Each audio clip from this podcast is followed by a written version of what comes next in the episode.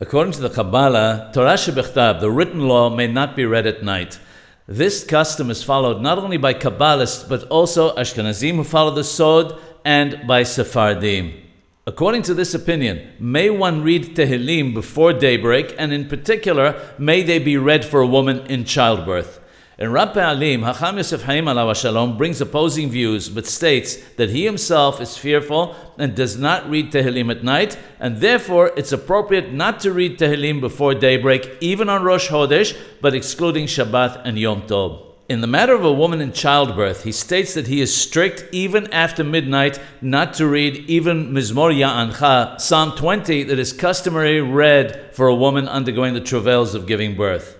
The psalm may be read as part of Tikkun Hatzot, but one should refrain from reading it otherwise.